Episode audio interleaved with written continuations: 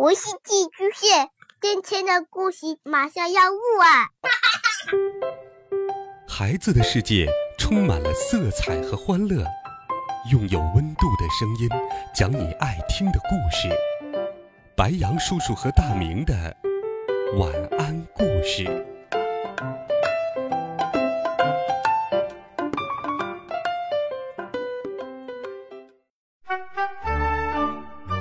小朋友们、同学们，大家好，欢迎收听白羊叔叔讲故事。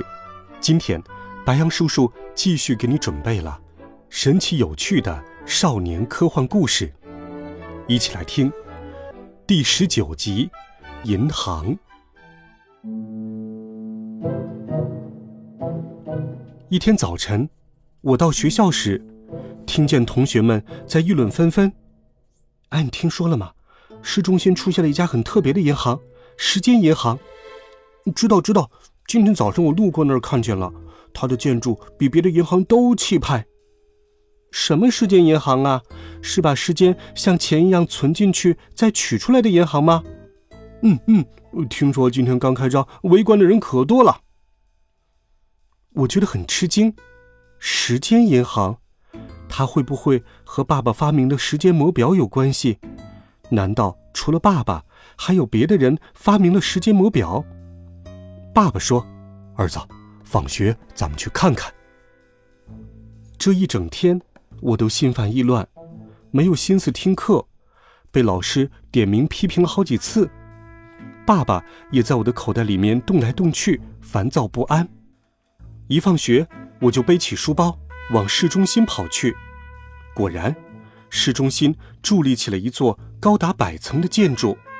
它装修得很气派，像皇宫一样豪华。建筑上赫然立着四个大字：“时间银行”。许许多多的人在银行里进进出出，每一个出来的人手腕上都戴着一块金灿灿的手表。虽然它的造型时尚光鲜，但是我和爸爸一眼就认出它来，并异口同声地惊呼道：“时间魔表！”没错，那的确是爸爸发明的时间魔表。爸爸的发明怎么会泄露出去呢？爸爸生气地说：“儿子，我快给市长打个电话。”我找了个公用电话，拨通市长电话后，将爸爸放到话筒前。爸爸质问市长为什么不守信用，把发明给泄露出去了。市长丈二和尚摸不着头脑。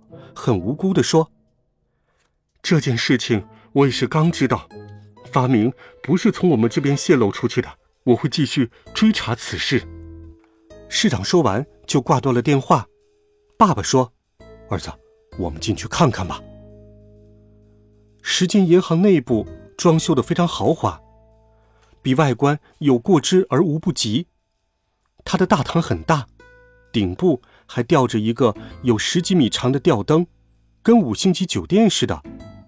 大厅里有很多柜台，柜台里的工作人员和银行里的一样，穿着整齐的制服。银行里的人很多，熙熙攘攘，和其他银行一样。电脑取号之后，就坐到座位上等着叫号。我小声问：“爸爸，现在怎么办？”爸爸说。你取一个号，看看是怎么回事儿。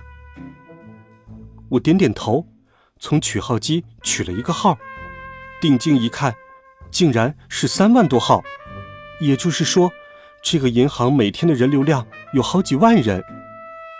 我坐在舒适的沙发上等了一会儿，就听见广播里叫我的号，让我到二十三楼的柜台前去办理。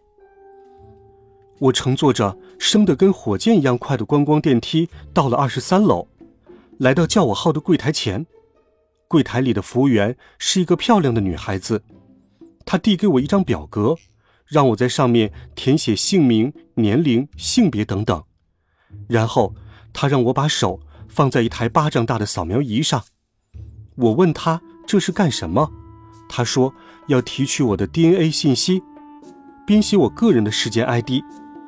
我又问他什么是时间 ID，他很耐心地说：“时间 ID 就是你的个人信用卡卡号，就像你在银行存钱，每张信用卡都有一张卡号，只不过普通的银行存储预支的是金钱，而我们这里存储预支的是时间。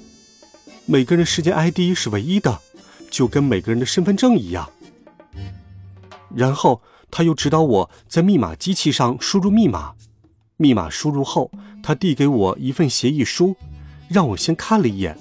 如果同意的话，就在上面签名。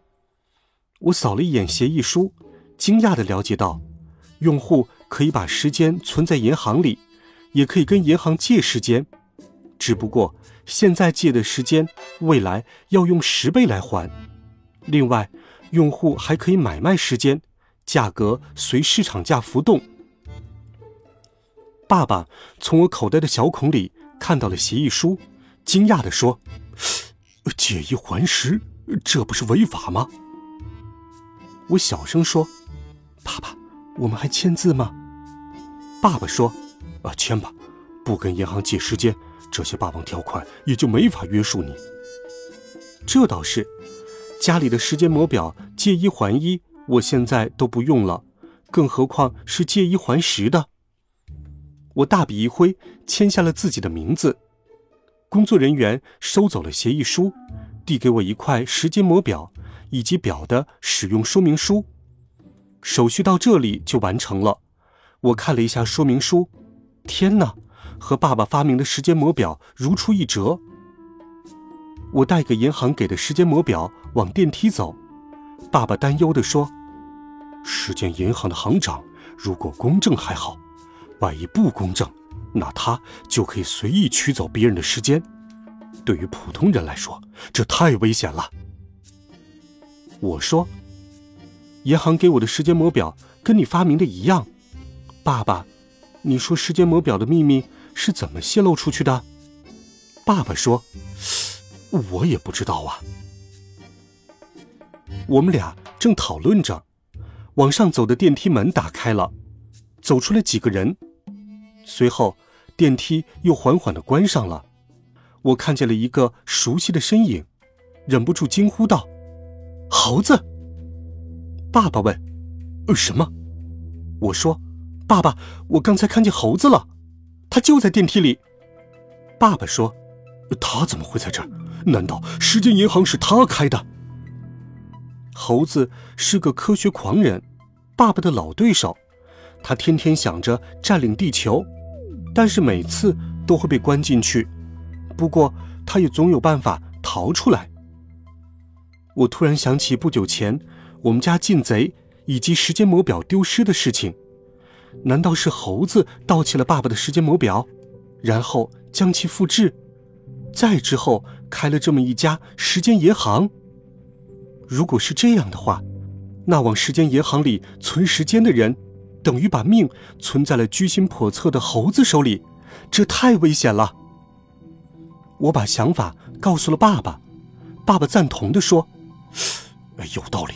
如果你的推测准确无误，猴子可能又有大动作了，世界再次被推到了危险的边缘，我们要做好应对的准备。”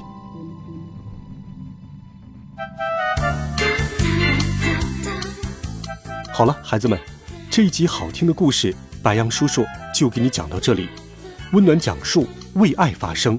我们明天见，晚安，好梦。